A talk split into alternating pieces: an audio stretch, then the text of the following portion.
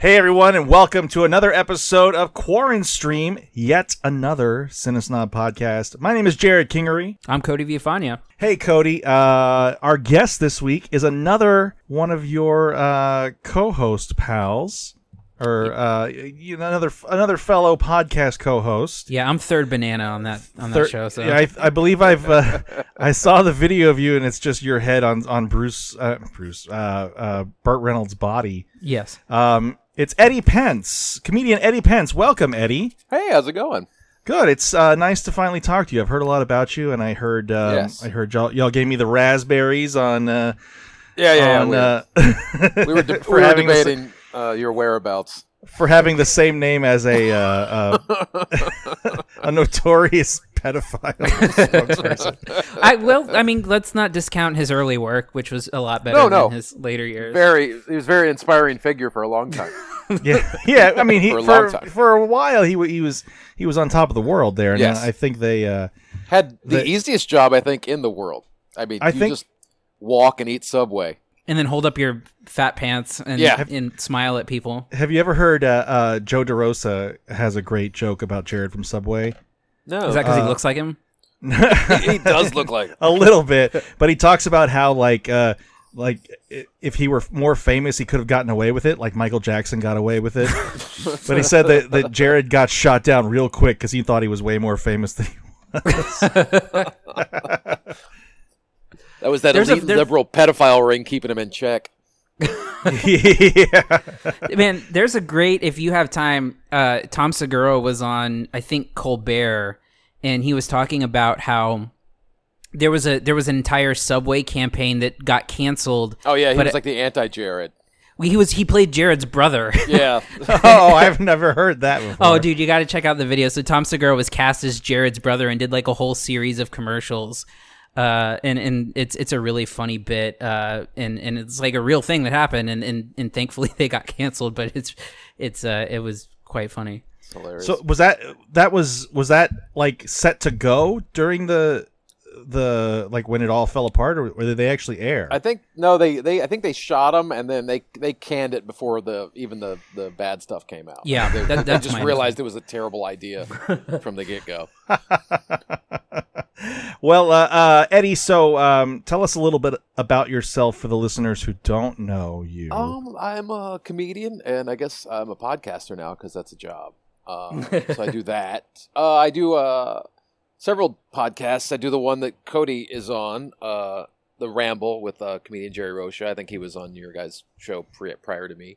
he was the first um, guest, yes. First guest on Corn Stream. Uh, we do that one every week, uh, and then we have two Ramble Radio video shows. I know it makes no sense, but we have that on YouTube. That's Tuesdays and Fridays, and then I do a daily podcast on Patreon.com uh, called the Ralph Report with Ralph Garman. Uh, he's uh, better known Oh, yes. for doing uh, the Kevin Smith podcast, Hollywood Mhm. Babylon.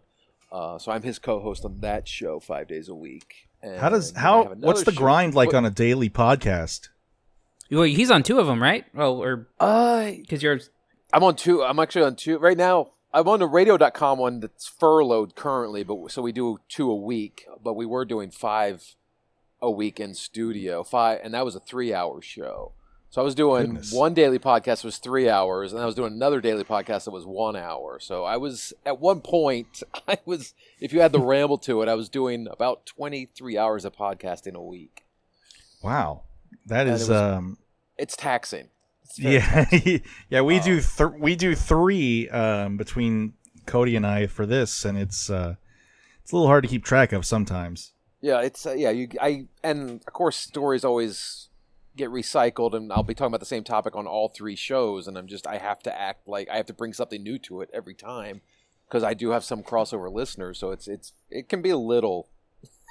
it can burn you up pretty quick. Do, do you do you feel like that flexes a different muscle than it does doing stand up? Because obviously, stand up you have that you know immediate audience reaction to know whether or not something's working. But if you're doing a show like that, you have your the people that you're around, but you may not necessarily get the same kind of feedback. Is it a different th- thing altogether? Do you It find? It is different. It's different because people have asked me like why I don't have my own podcast, why I just sit on and like I co-host with other people. It's like to me that's where I I kind of get my own thing when I do stand up. Like that's my that's me going, "Hey, look at me." That's it's my spotlight time. But when I'm doing a podcast and I don't have that audience there, it's fun to have one or two co-hosts. So, like you can always tell, like when we're doing the ramble, me, you, and Jerry, and we're just like cracking each other up, and it doesn't Mhm. even matter. It's probably not funny to most of the people listening, but we're dying laughing. And like Yeah. to me, that's that's different than stand up, and that's why I like doing that, and I like doing podcasts with people I enjoy talking to because it doesn't feel like work, and I and, and that makes it me able to do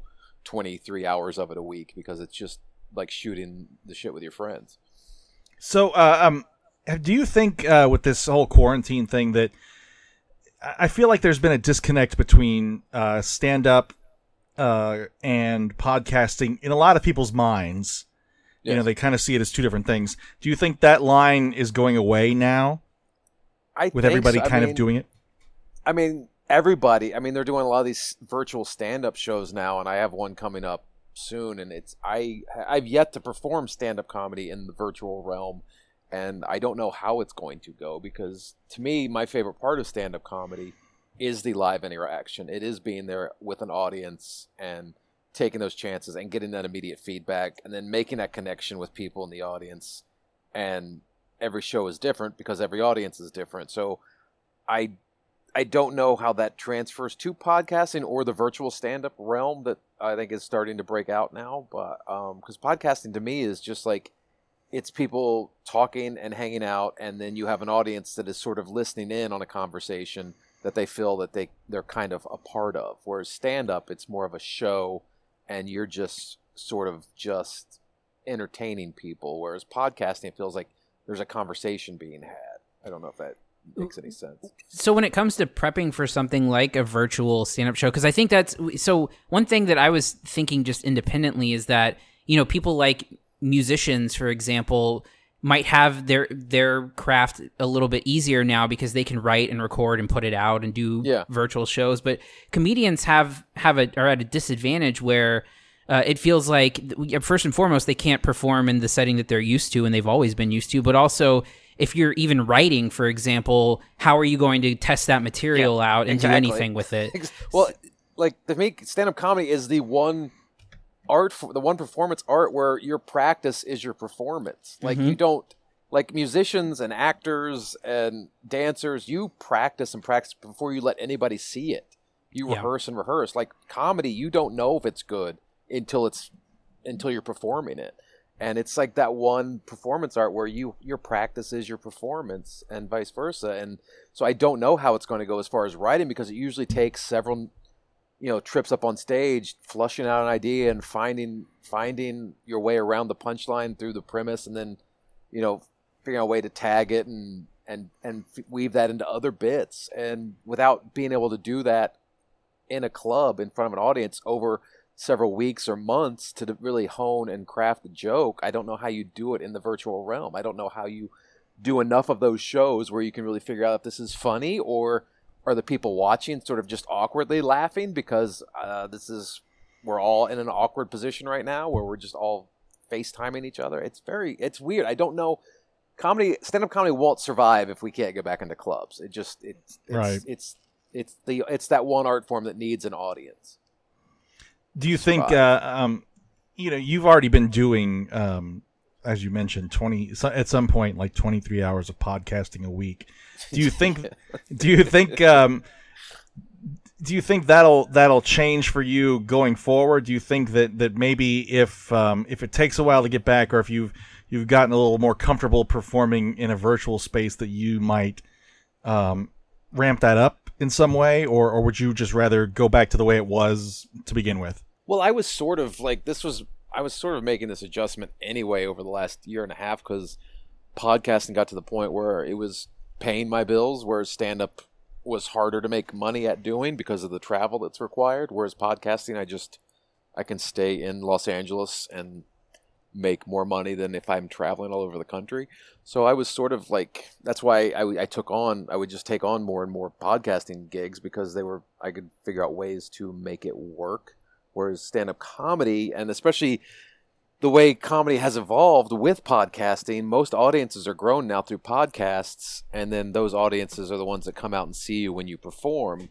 I mean, the old way of building an audience was as a comedian, you'd have to go from town to town, from club to club, Yeah. slowly build that audience, repeat, do well there, go back there three or four times, become the headliner at that club, and you have to do that all over the country to finally build that audience where you where you can go wherever you want and call your shots. But that's not the way it's done anymore. Now it's basically your audiences are grown through podcasting because you can get a worldwide audience by sitting in your apartment. You know, Do you? with- go ahead. Sorry. I, I mean, how long? How long? Uh, um, how deep into your career were you in stand up before you got into podcasting? Uh, probably like I was like 15 or 16 years in. I like I've been doing comedy now 20, ooh, 22 years. Um, Yeah. And I didn't start. I think my first podcast I did was like a pro- pro wrestling podcast back in like 2013, and that was my first like you know my first toe in the water of podcast, and it was okay. It was fun. It was me and uh, two other people, two other comics, and we did that for like a year and a half, and then it kind of didn't. Your audience only grows so much, especially in a wrestling podcast, unless you actually have wrestling wrestlers come on and be guests, Right. and we just didn't have that, so it it just sort of feels like you know you had the same fifty people downloading your podcast every week. Yeah, we don't know anything about that, right? so it, it- you get you get stuck in that bubble, and you're like, okay, how can I expand out of this? And it just got to the point of like, you know, we're, we we weren't growing anymore, so we just stopped doing it. And then uh, Ralph Garman hit me up a couple years ago to co-host his daily podcast on Patreon after he had gotten uh, unceremoniously dumped from KROQ. Um, Yeah. And I jumped at the chance to work with him because he's like a legend in broadcasting, and I've learned a lot from him. And then right around the same time, I jumped on with Jerry to do the Ramble, and a few months later, this uh, Swings and Misses show I do on Radio.com caught on, and then my friends brought me into that one. And that's how I. It seemed like I went from zero work, and then in like two and a half years, I went to like you know 24 hours of podcasting a week or 23 hours of podcasting a week. So it just it's weird how it just I, I didn't plan it to happen. It just sort of organically happened.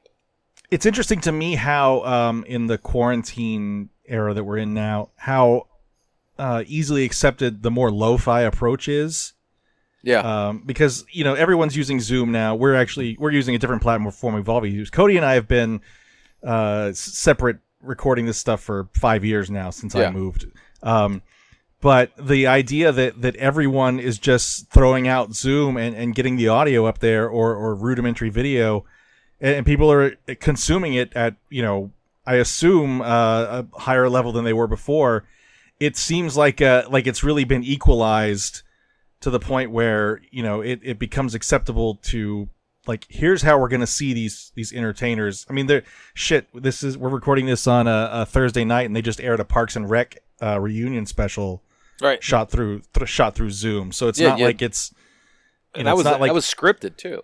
yeah, it's not like it's um uh you know it, the uh, bar for entry has been lowered quite a bit for this stuff, and I, I wonder if that'll continue. If it'll just kind of be a you know, hey, you know, I got this comedian friend or or this actor friend or or whoever, and they want to call in, but they don't have a a nice line, you know, a nice clean audio feed to talk to us on the podcast. That you know, shit, who cares now? I mean, it might. I mean, like Conan O'Brien sort of cut his his night show down to half an hour, and then started like putting a lot into just doing his podcast, the Conan O'Brien podcast. Yeah. I mean, it looks like Yeah. it's going that way because that's people consume their media so differently now. You don't everyone, doesn't tune in Monday through Friday at eight p.m. to watch media. They're consuming it when they're driving their car, when they're waiting in line, when they're in their, when they're making their coffee in the morning. It's like people pick and choose their their shows to listen to, and the more convenient and the easier, and the more accessible, and the more the, the more relevant and new it comes out, the more it's taken in. It's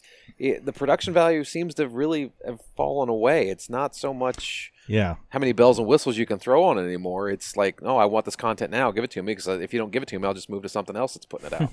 Well, in, yeah, in my real life, uh, I, I work in TV news, and that's been something we've had to adapt to. Uh, you know, and it it's a lot of FaceTime video that, Yeah. that gets put on the stuff that you wouldn't put on TV.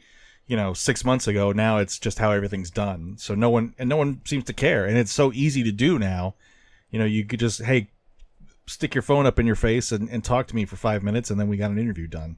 Yeah, I mean, you're watching Colbert and Jimmy Fallon doing shows from their living rooms. and then, Yeah. you know the, you know there's not a crew there. That's just them with a camera set up, and their kids are running around in the background. It's like that's just it doesn't matter anymore. I think how it comes is just as long as you're putting stuff out so for people to consume. Yeah. I, I, I kind of just to bring it back to stand up for us for a minute because I, I I find uh, so when we had Jerry on he had a really interesting perspective about um about being a comedian that that you know plays in clubs and, and tours in clubs and and and sort of the idea of you know what's going to happen when everything goes back to quote unquote normal and are people going to want to go to large venues and gather and and, and are, are they going to be hesitant about it? And jerry had the interesting perspective of kind of wondering if you know big arena or big theater cl- uh, comedians would start playing clubs to keep the crowd smaller and then kind of wondering what that does to club comics if that pushes them out or or if there's any uh, you know issues with that. And i'm just kind of curious to know how you feel this time and, and, and whatever the ramifications of this time are what what what that might impact to stand up or stand up uh, you know as you as you partake in it. Do you, do you foresee any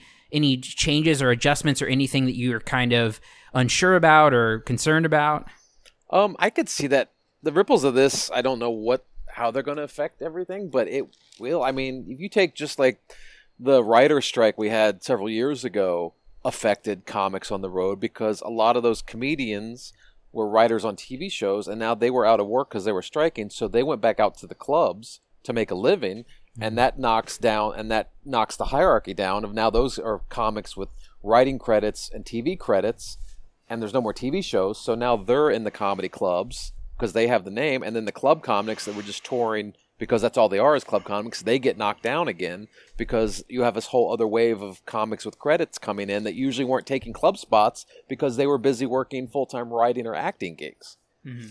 So I hadn't thought about it that way. Yeah. it's it's we've kind of seen this before with that. Now you're just going to have these bigger comics that fill theaters are now going to do clubs. So of course that will knock the club comics out. But you had this before with the writer strike and the actor strike uh, from years ago, where it did the exact same thing to the, those club comics, and it just makes it harder to get work. So how often how often uh, before this were you were you doing stand up out there in LA?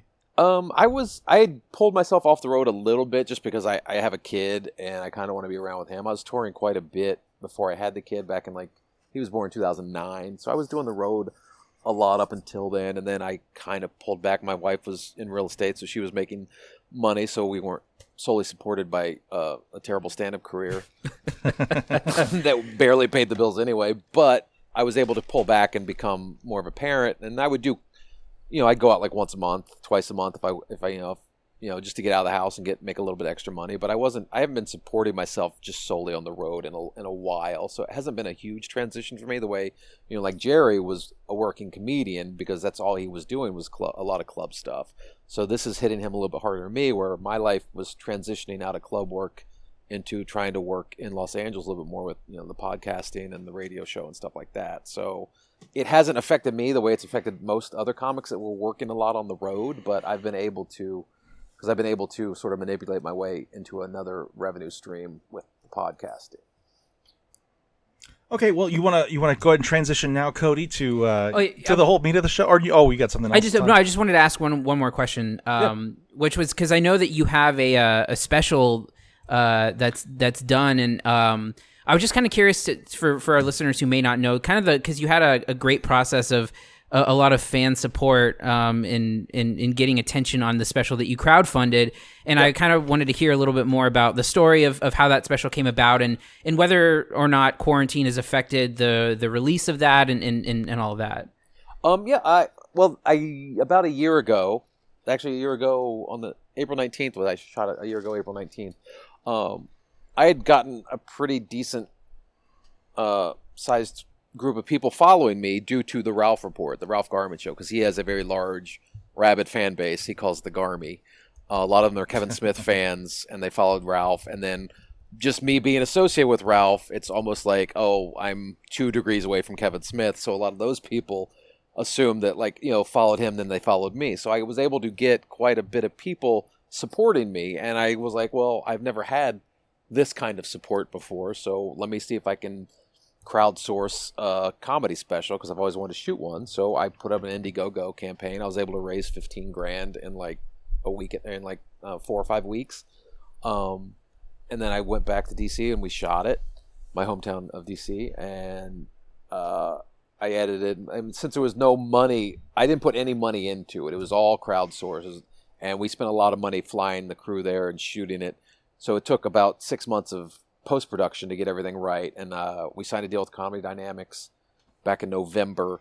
And it's just taken a while to get everything tweaked to their specifications. And we were going to try to get it released in May or June, but I believe to answer Cody's question about the, the quarantine and how that's affected things, it's sort of log jammed Comedy Dynamics up a little bit to the point where like they were already packed because they had so much stuff they already, I guess they're trying to release out in during this quarantine to sort of satiate the need, the appetite for new content. That someone like me, a little bit lower down the totem pole, I'm getting pushed back to August or September. Where Is- stuff that they were probably going to roll out a little bit slower, they're they've sort of streamlined to get into uh, the different markets as quickly as possible over the next few months. So I know, um, you know, listening to a lot of comedy podcasts in my life, I know that when it comes to the special recording, you know, you have that that material. Uh, you kind of burn most of it af- after the special, right? Yeah. Um, but have you been since there's been such a, a, a long lag time? Have you been able to keep performing that, or do you had you already Um, moved on from it?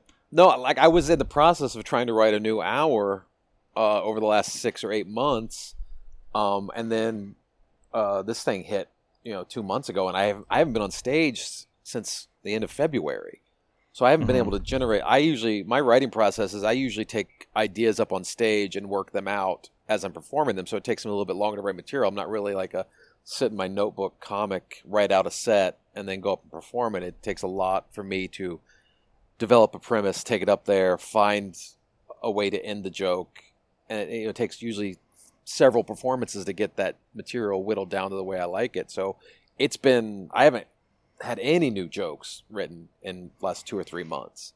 So it's kind of uh, it's kind of hampered that part for me for for, for stand up for sure. Just trying to create and generate new material. Is that the longest break you've had when you wanted to generate new material and you haven't been I mean it's to? the longest break I've ever had in 22 years of being a comedian. I think the longest time I was ever not on stage was maybe two weeks. wow.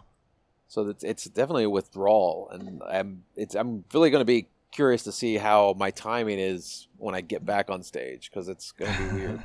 Well, I, I have to I have to imagine doing the virtual thing too is going to be a, another entirely different beast and getting your timing down. That's Yeah. going to be I mean, because already a connection over the internet, you're trying to pause, and so it's like the the timing's going to be really it's really going to be strange. I'm I'm looking forward to it in a very morbid sort of way because it could be very very awful. So Yeah, I uh, don't know. When when is that? That's happening next week. Uh, I don't know when this comes out. This oh yes, sh- I'm sorry. uh, yeah, we we have a we it, this is this happening tomorrow because this is coming out on uh, May 4th. on May fourth. May fourth, yes. The, so my show will be May fifth, Tuesday, May fifth, on at the NowhereComedyClub.com. Um, So so uh, you you people will go and buy tickets there. yes, correct? go buy tickets. There will be tickets available because there is no seating limit because it's virtual. Um, that, so is- there are definitely that- yeah, you can you can never sell it out. no, there's uh, I think there's Yeah. ten dollars. I think the tickets start at ten dollars. Um, there should be tickets left, I would imagine. Um, but yeah, uh, seven thirty p.m. Pacific Coast time. Uh, Tuesday, May 5th is the show. And it should be interesting if you just want to watch someone totally, possibly eat their own dick uh, in, in the virtual void. That could be me. So, it sounds like fun. yeah, could be. Could be a lot of fun. Depends on what your definition of fun is. But yeah. Spe- speaking of eating our own dicks, um, let's go. Let's go ahead and uh, move on to the the whole premise of the show. Here Yes. is, um, uh, you know, during the quarantine here, we're in week seven or something like that, eight maybe. Some, it feels Um, like that, yeah. God Lord. Um, so we've been we've been talking to people about what they've been streaming, uh, like what they've been watching while stuck at home, because you know now is probably the best time in history to have been stuck at home, uh, because you can just watch pretty much anything in the world Yeah. uh, is at your fingertips. So uh, uh, we've been uh, asking people what they've been watching, and we're we're giving people recommendations. Um, there's a there's an arbitrary point system that Cody and I abide by. Yes. that um, I recommend a movie, he recommends a movie um, that that's available to stream, and if you pick uh, whoever's movie you pick gets a point, and then if you liked that movie, um, that user gets another point, and if you didn't like the movie, the other one gets a point. It's Yeah. really stupid, and we're tied. So Yeah. and then you're gonna tell you're you're gonna give us a recommendation. So just a just quick quick rundown. What what have you been watching during quarantine? You mentioned you have a, a, a kid. Um, has that affected what you've been watching, or have you had to you've carved out some time for yourself? A little bit. I've been trying to introduce him to some of the stuff that I grew up on as a kid. Like uh, I showed him the Naked Gun. Um, Nice. nice. I showed him Airplane, Three Amigos. Like like The a lot Air- of the comedies. What's that? I was gonna say airplane. Um, it's crazy because it's rated PG, I believe, Yes. and there's boobs. nudity in it. There's Yeah, like there's a boobs. two second boob shot. Yeah. Oh, oh, sorry about that. Yep. What happened? Uh, I don't know. anyway, you're sorry. good. Uh, yeah, the uh, there's a two second boob shot in a in Yeah, airplane. yeah, yeah. It's very it's very strange and very out of nowhere. Yeah, It's well, just- they all, they think they're going to crash. Everyone loses it in the fuel cell in the in the in the airplane, and you see these boobs just fly across screen. Just jiggling. Very- yeah, yeah. You know, Yeah. I, I I know I think that we may have discussed this, Jared, but I am of the opinion that the I like the Naked Gun more than I like Airplane. Well, airplanes. Uh, airplanes a little more bonkers than the Naked Gun. yeah, I, I mean, they're both great, um, but you gotta you you're the airplane. You gotta understand was like based on a trend at the time of the uh, disaster those- movies. Yeah, the airplane airport disaster movies. Uh, the Naked Gun was. I mean, it was a spin-off of Police Squad, which Well, no one really the knew reason- existed. The reason they got Police Squad was because of the, off the success of Airplane. Right. Uh, I don't know. I don't know if it was CBS or I think CBS hired the Zucker brothers to like, no, we want to do something like that on television, and so the Zucker brothers tried. Uh, basically, were like, let's spoof these crime show, these police shows. Yeah, and they then always they had a guest star that died Yeah. immediately. And yes, did you ever then- watch it, Cody? I've never seen it. I've only seen the Naked Gun movies. I haven't seen the poli- uh, police. there's only six episodes. Yeah, it's it's really. I mean, it's the same exact thing. Like And yeah. almost the same cast. Leslie yeah, and the, and the But no first OJ. Naked Gun, the first Naked Gun Yeah. movie, is pretty much every joke that was used in the six episodes of Police Squad. Ah, they do a great. um like they end the episode with a freeze frame, but it's just the actors Yeah. stopping. but like someone will move. Um, yeah, it's it's a lot of uh, airplane though is uh like there's like a Saturday Night Fever spoof in there for no reason. yeah, oh yeah. Uh, and then uh, um, one of my favorite, like, just absurd jokes in the whole movie is uh, when Robert Stack is leaving his house, and he like is is getting ready in the mirror, yeah. and then it think- it cuts to that reverse shot, and he like walks through the mirror. It makes no fucking sense, but Or when it's so in- funny. when he walks in the radio control tower and he takes off his sunglasses and he's got sunglasses on. underneath. or when, he, and when he's kicking everyone's ass like through the airport. Jews for Jesus, and he just punches the guy in the face. Have you seen Airplane Two? Yes, William Okay. Shatner. I I I uh, I mean it's it's all the same jokes. It's just, yeah, But I I have a a, a very fond uh, memories of. I think I actually saw that one first when I was a kid because it Oh, was really? on HBO or something. But the the one of my favorite jokes is when he's in the hospital, and uh, the doctor's like looking at his uh, his chart, and he hangs it back, and it's like there's a sign that says "place charts here," and he, he gives him some sort of diagnosis, and and uh, Ted Striker asks if it's uh, is he goes is that a good sign and the doctor says it does its job and then he hangs the the chart back up under the sign it's just such a subtle tiny little joke yeah. and and what's crazy is none of those got not even the Zucker brothers can do that spoof stuff anymore It's hard, man. Effectively. Yeah, it, I think it was just a time in movie history where it was like, it was like that ten year window where they could do that, and now it's just it's it it seems so corny now to try to do those types of jokes. Yeah. Yeah. Well, one one thing I, I, I think that I because I don't I don't know that Jared knows this, but I know this because it's come up on the ramble before in terms of your watching ad, uh, habits, Eddie. Is that uh, you were telling me one time uh, on the show that you uh, you used to be super into film and movies, and I think you said you even went to film school at one point, right? Yeah, I got a master's in film production and film school. I I, stu- I undergraded. My undergrad was a major in film study. So like I used to be way heavy into film, and then I had a kid, and my life changed, and I got like I just I didn't want to. I wanted to go to movies for escapism. I didn't want to go to movies for to, to think or feel anymore. So I just Right. and the world got so crappy the last ten years. I'm just like, you know what? I don't really. I don't. I want to go into that movie house and be taken away from my problems, not have to think about all of my problems. Did you ever make any any films?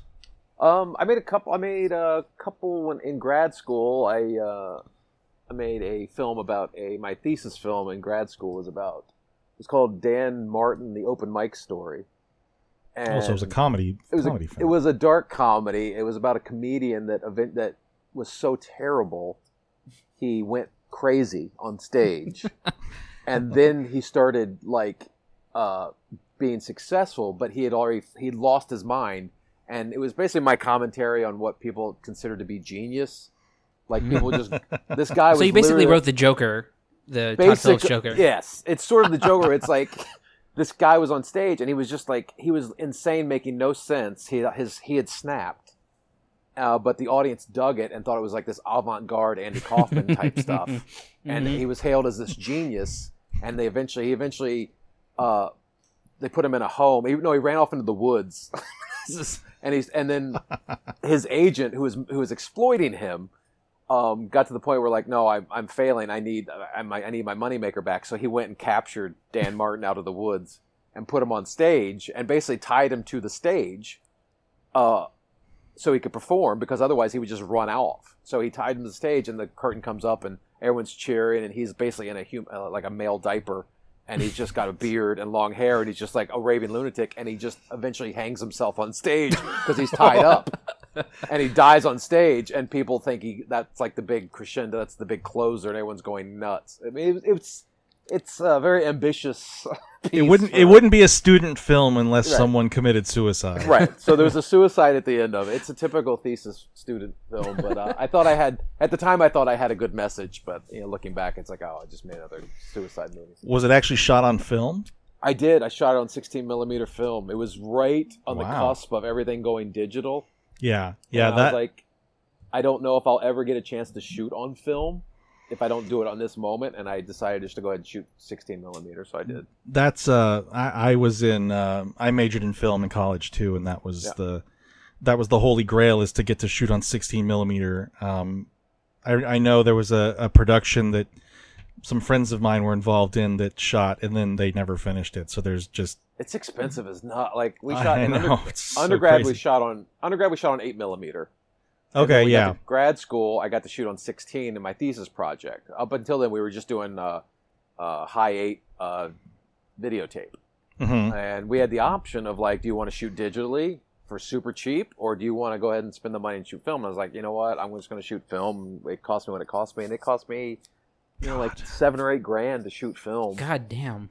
Um, yeah. It's I had been saving it up. It was so expensive because you got to shoot it, and then you got to sync the sound up to it, and then you got to transfer the film to video. So at the time, so you could Mhm. uh, edit So the thing, digitally edit it, and then I never got it taken back to film though. I never got a film reel made.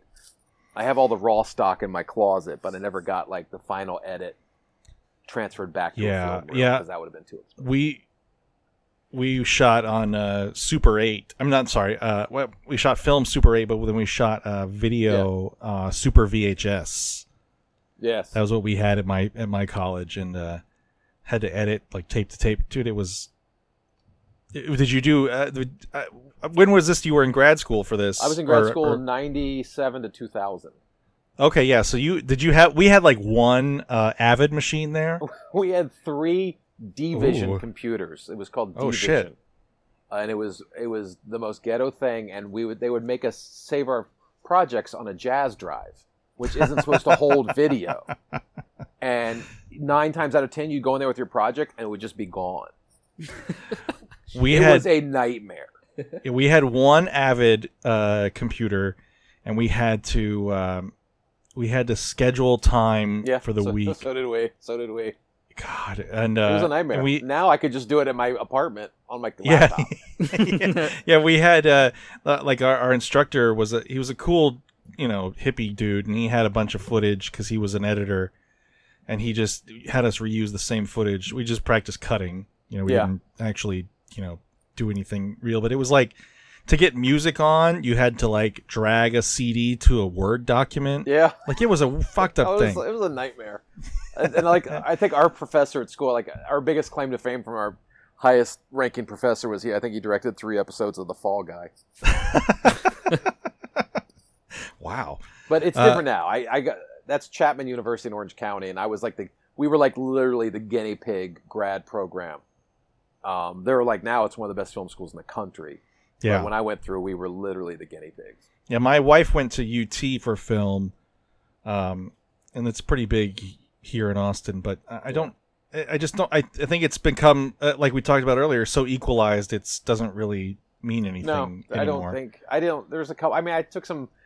Ed, I got some editing techniques from my editing class and Mhm. some story structure stuff from a screenwriting class. But you could literally do all that online. Like, you know, you don't need to go to film school to do to do any of that. Yeah, I mean, I learned I learned lighting and uh, you know yeah. formats and all that crap. But yeah, it's times have changed. Cody, you were you were but a wee lad when all this stuff was happening. So. I was in middle school.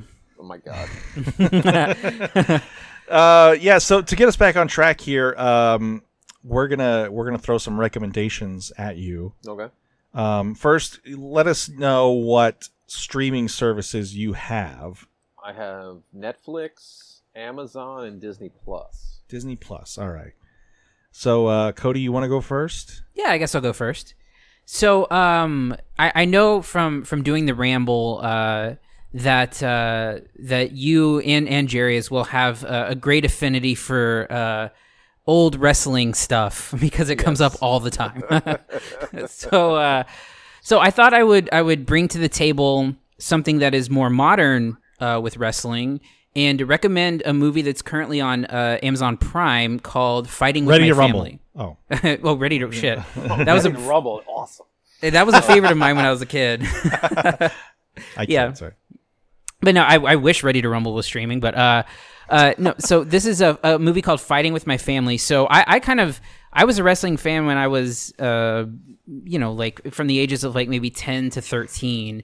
Where that's when I, you're supposed to be a wrestling fan yeah, yeah, A- And I started when when like WCW. How dare you? How no I, dare you. I i uh, when i got to meet hulk hogan a few years ago i kind of geeked out so yeah. So I was there like when like in the when WCW was on the rise and then watching throughout the attitude era of WWE or WWF at the time. Um, and then I kind of drifted away for a long time. And so when I when I came to this movie fighting with my family, um, I was unaware of like who it was about, which is Paige, who was a WWE diva champion. And um, and so it's the true story of of Paige, and um, and so Paige was a, a, a wrestler from England who came up through like the the NXT program, which I guess is sort of like the minor leagues for wrestling. It's um, WWE's training ground, yeah. It's Yeah. program, yeah.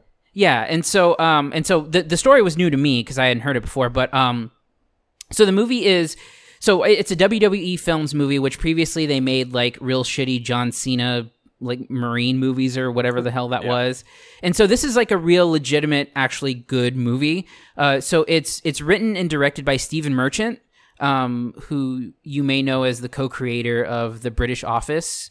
Um, He also did Hello Ladies on uh, on HBO. Uh, really funny guy who's in the movie in a really small role, and then it's got Florence Pugh in the main role, who kind of came like had a huge year this this past year, and and which is when the movie came out. So everybody really knows her from Midsommar and um and also from Little Women.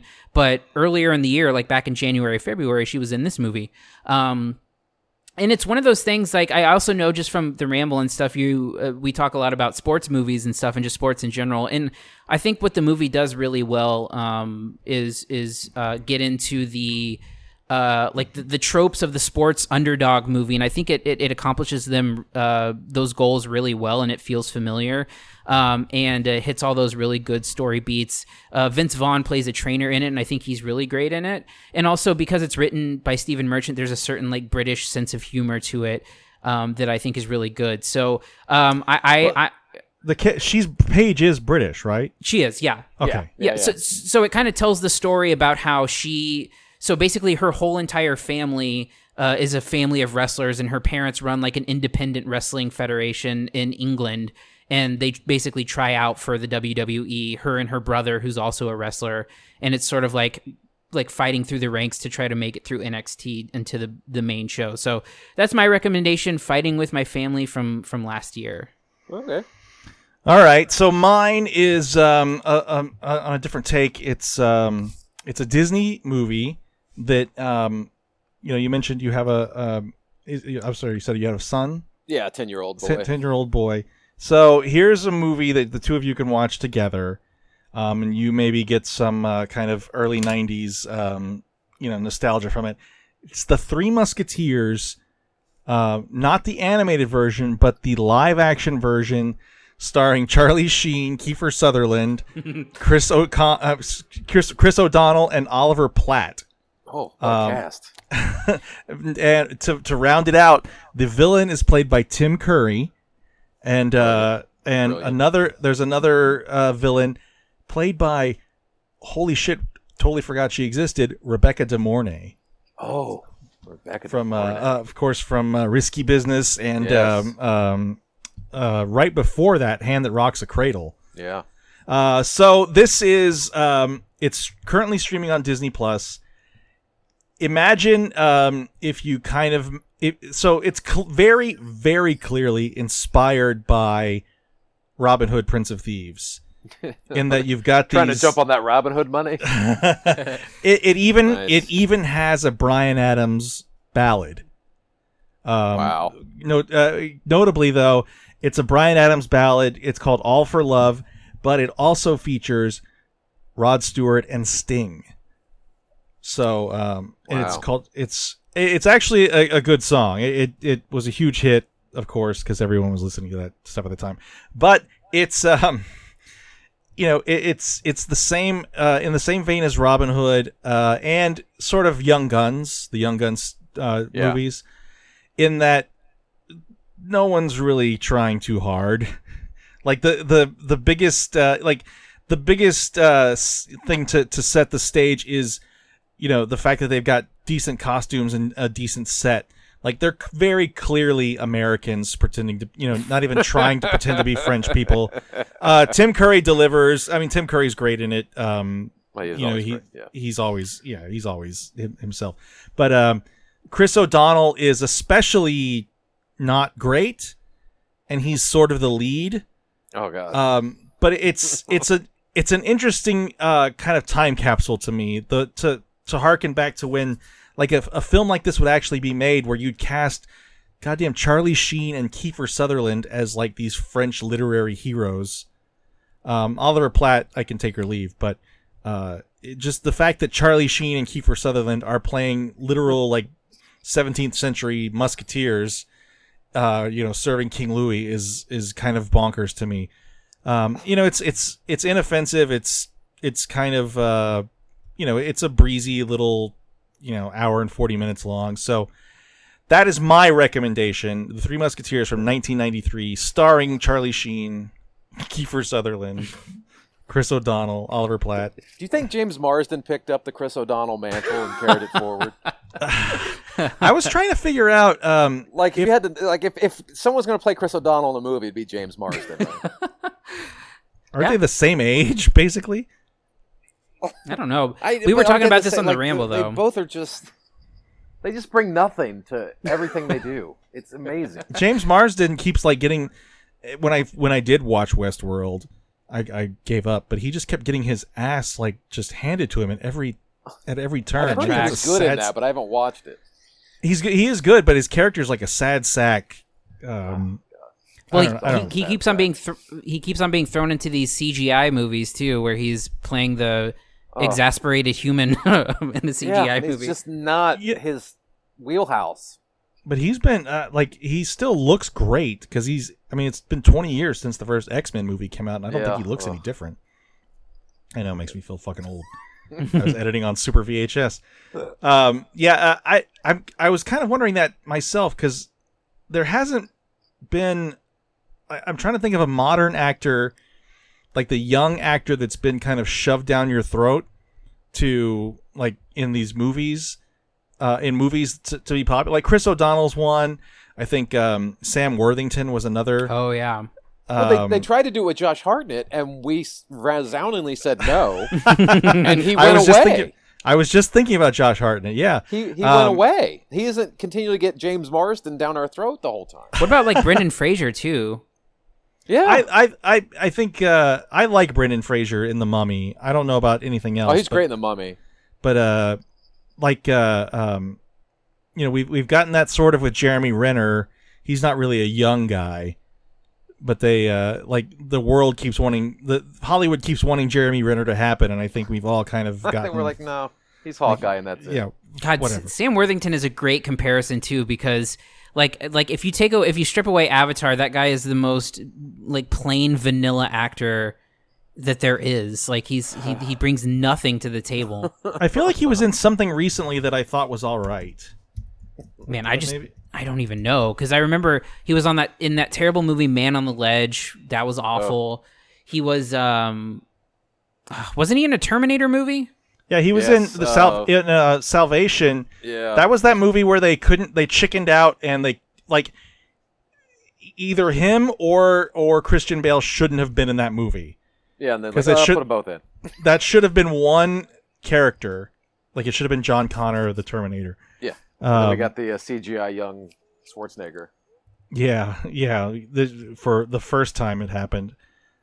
Um, yeah, I don't know. The, it's there hasn't been a, a like a major Chris O'Donnell. Like Chris O'Donnell is is really bad in a lot of movies. um, yeah, It's but, almost uh, appropriate that he would play Robin too. Oh Right? God, those um, The sidekick of a queef. those uh, uh, yeah. I- I I think, and I think he's supposed to be like like he's like 16 or something in the movies, but he's clearly like 25. anyway, um, so uh, those are your two choices. Uh, right. um, don't tell us. Uh, we'll Okay. talk about that next episode. Now, uh, it's time for you to give us a recommendation. All right, I thought long and hard about this, and I think we actually talked about it on the ramble between me, Jerry, and uh, Cody. And I was gonna, I'm gonna give you guys Transformers the animated movie. Oh shit! So one of that's a that's a Christmas gift. You, I, right? I mean, I yes, I th- th- you're I gonna will give gladly two, watch it again. You're you're getting very two different takes because I've never seen it and Jared has probably seen it a thousand times. Oh, Oh, I mean, I grew up with it. Um, yes. I, I I don't know how old you are, Eddie, but uh, you're, you it seems like you're roughly the same age. Okay, so I'm 41. I'll be 42 shortly. Um, this came out when I was in second grade. Yeah, Um, so you would have been probably you know fifth grade, something like that. yeah. I was. This was like right in the height of Transformers for me. Like I was Oh, in yeah. fourth grade when it came out, and like I was over the moon for Transformers. So I never actually saw it in theaters. Oh, Um, so uh, I don't, I don't know. I mean, I was, my parents were not gonna go sit through a Transformers movie with me. Anyway, so um, I remember hearing from my friends, and you'll know what I'm talking about, that there were curse words in it, yes. There's a. I think they dropped the S bomb. the S bomb, and then a damn it. Yeah. Uh, but the S bomb was the big one. Yeah, S bomb Uh, was early on too. It was like first twenty minutes of the movie. I think we get an S bomb. Yeah, and um, so I was like, oh, you know, Yeah. as a as an eight year old would have been. but then um, when it when it was released to video, they cut that part out, Yeah, and lame. I knew it existed, and uh, it wasn't until I was a senior in high school that um, like the internet kind of became a thing, and a friend of mine told me that you could buy the VHS, the Canadian version of the movie from this play. It was called VideoFlix.com. And it was uncensored, so I ordered it, and holy shit! For the first time, I heard Spike say "shit." Shit. and man, I was so stoked. And I mean, I, I think since I bought that movie, since I bought that VHS, I've had like four different versions Oh. across DVDs, and um, Yeah, I got a, I got a Blu-ray version. I do too. Yeah, That was the last Uh, version I bought. Yeah, I, my parents actually tracked down a copy of the film of the video for me when I was like, I think I turned like 15 or 16, Nice. And they got that for a birthday present for me. But yeah, it was. I mean, that's a huge, huge part of my childhood, and Oh, huge. And the effect it had on that movie alone, just the stuff that happens in that movie that I was not expecting to happen in that movie. Like yeah, I mean, there's. there's I had to deal with a lot of things I wasn't trying I wasn't ready to deal with. It's so dark for Yes. uh like like and like a, a grim dark, not just the like the Pixar kind of, you know, melancholy. It's fucking like No, it's bleak. There's some Yeah. bleak shit Co- going on. Cody, you're in you're in for a treat. Yeah, shit, Um, save it save it for the next episode. You guys are you guys are reliving your trauma on here. We still have another episode to go. But uh yeah, uh that's um god, uh, great pick Eddie. Thank Oh, you. thanks. Thank you. Um I'm eager for Cody to see this cuz he probably would never have watched it if it hadn't been No, I, up I was here. tempted to pick Willow, but I didn't want to do that. Oh shit. I don't want it under false pretense. Yeah, there's a Jared. There is a long-standing, years now standing, um, uh, active defiance, I guess, at this point on my part of that I have not seen the movie Willow, and uh, Refuses. and it was- refuses to watch it. it, it was it was something where I had not seen it prior to like when we were doing the ramble, and then Jerry came here to town, and Jerry and I went to a used DVD store. And in fact, we he found a copy of Willow on Blu-ray, and, and it was out of print at the time and super rare, and it was super cheap at, at CD Exchange, Jared. And um, and so and so uh, we took it back, and uh, and Jerry was like, "Hey, do you want to hang on to this and, and and watch it, and then you can just ship it back to me?" I'm like, "Yeah, sure, no problem." And it Never did. It sat on my shelf for a fucking year, and I never watched it. and so finally, when Jerry came back to San Antonio to perform a year later, I handed him the Blu-ray, and I'm like, "Sorry, man, I, I didn't I didn't watch it." Unbelievable. So it's not a I wouldn't call it a good movie. Unbelievable. Val But, Kilmer's uh, performance still holds up. I, yeah, I mean Kilmer's good. I it's just it, it has all the trappings of like something that should be like a beloved classic, but it just has no like cultural footprint at all.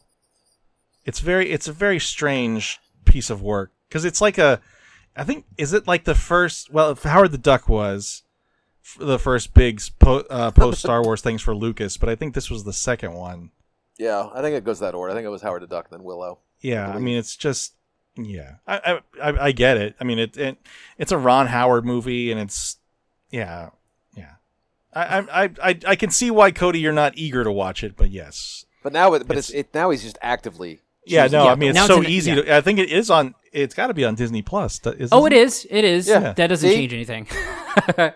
it's it's still not going to happen. I'm I could have forced him. I could have done it. Yeah, yeah, god. Oh, we should have pulled that trigger. I thought long and hard. maybe uh maybe we'll we'll I'll uh, rig some uh, future episode for that. Yes. I mean, it's not. I mean, I will sit that episode out. I will not partake in that. See what I mean? He's actively defying it. We're probably gonna we- someday. You're gonna like visit Cody's house, and you're gonna turn on Disney Plus, and it's gonna say "Continue watching Willow." and it'll say one minute in, and I tap out. It's like, you didn't get to the credits, man. Come on. uh, okay, so uh, we will watch Transformers the movie. Perfect. Um, I'll um, you know watch it for the third time. No, time. you can just week. keep it in your Blu-ray player and hit play, Jared. you don't have to do. I actually anything have a digital copy because the Blu-ray came with a digital copy. So, Mm, okay. nice. uh, um, and then uh, uh, Eddie, you'll pick between the two of ours. Yes. Um, so uh, let's before we wrap this up, let's go ahead and get uh, your plugs, Eddie. Again, you've got a uh, virtual. Are you calling it virtual stand-up show? I guess it's virtual. St- it's called. It's at the nowherecomedyclub.com. Uh, uh, Tuesday, May fifth at seven thirty p.m. You go to nowherecomedyclub.com for tickets. Uh, they actually have a show basically every night of the week throughout May. Uh, there's been a lot of good comics on there. I think Greg Proops is going to be on there soon. There's going to be a lot of really good comedians are doing shows on there. So Yeah, uh, I- I my- have the- my night is I have the page up right now. There's Greg Proops, uh, Alonzo Bodden, Taylor Williamson. Lots of yeah. So there's a lot of big Ben names up there and me. So there's that.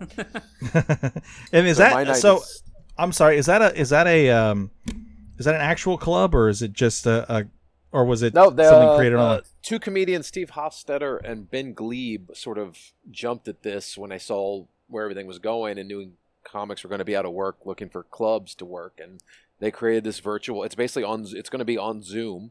But it's Okay. uh, you know you you pay ten dollars for a ticket, uh, and you get you get to go into the Zoom room and like I sat in on one show and watched a show, and you can hear everybody laughing. The audience they all have their microphones on, so you hear you hear laughter coming back from the audience. The show I sat on was had like forty people in it.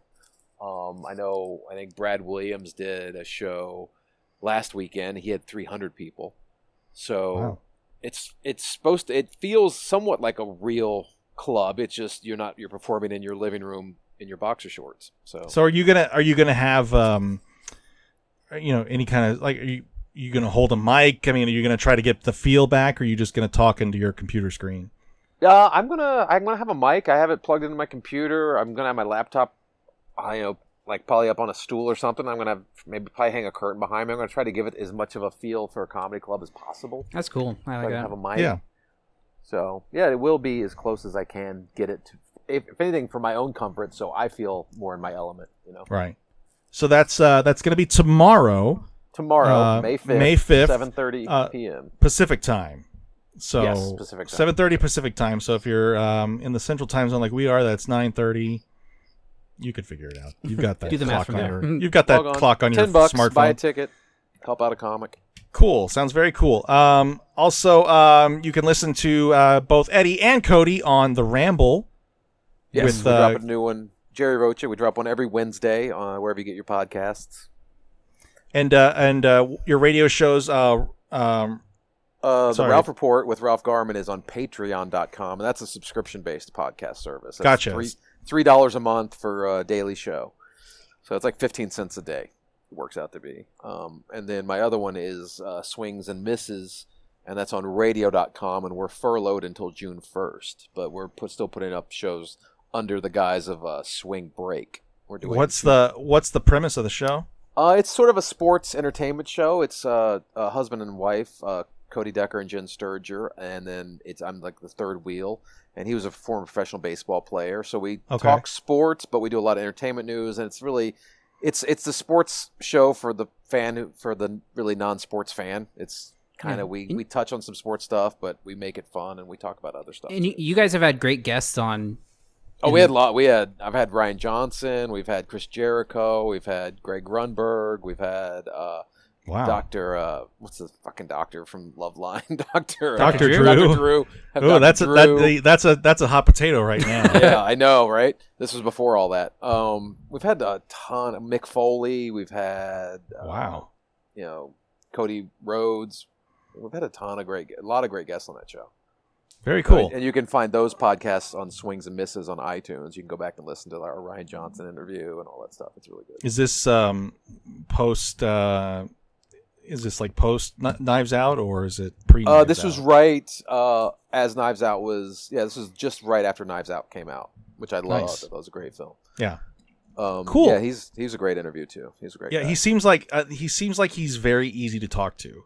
very easy. One of the easiest interviews I've ever done, and just thoroughly enjoyed it. And he was great talking Star Wars with, and great talking just movie making with in general.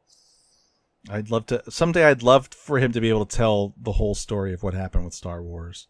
Yeah, we got some, but we didn't get everything we wanted to get out of him because there's some stuff I, he still can't talk about because he's still, you know, who knows if he's working with Disney again. But like, there was, Yeah. it was a good interview, and just to see his perspective on it coming from, he is a true Star Wars fan, and that's just the way he saw Star Wars going. That's what he saw Luke, Luke's character was going to be from the end of Return of the Jedi all the way through. He saw that that that was really how he believed Luke would behave. And after talking with him, you're like, you know what? I totally, I liked it anyway, but like, you totally get why he went the way he went. Wow, that's cool. It's I'm very, gonna have to listen. very to that one. interesting. Very interesting interview. Yeah. Cool. Um, so also you can listen to uh, Cody and I's other podcasts, the uh, our flagship, the Cinesnob podcast. We are currently reviewing video on demand films as movie theaters are shuttered. Um, well, they're technically allowed to reopen here in Texas. Hell But- yeah. There's Have nothing. fun. They're They're showing not showing any. They're showing Selena Yeah. right in San Antonio, Yeah. As Go if see every- Selena to own the libs, guys. as if everyone in San Antonio hasn't seen Selena yet. Go own them libs. uh, get back to work. Watch Yeah. Selena.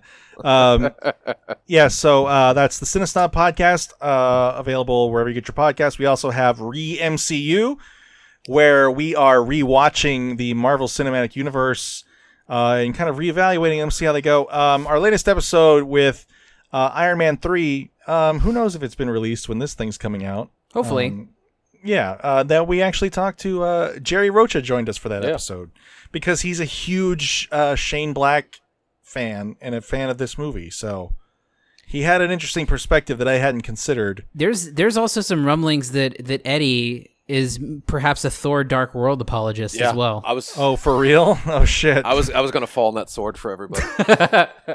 Wow. Man, this is uh, an embarrassment of riches coming from the Ramble podcast realm into the to the shittiest Marvel movies. hey, uh, yeah. Uh, so if you want to reach us, you can email us at podcast at cinesnob.net. Find us on Twitter at Cinesnob, Facebook Cinesnob Critic. Uh, anything else before we wrap this thing up, fellas?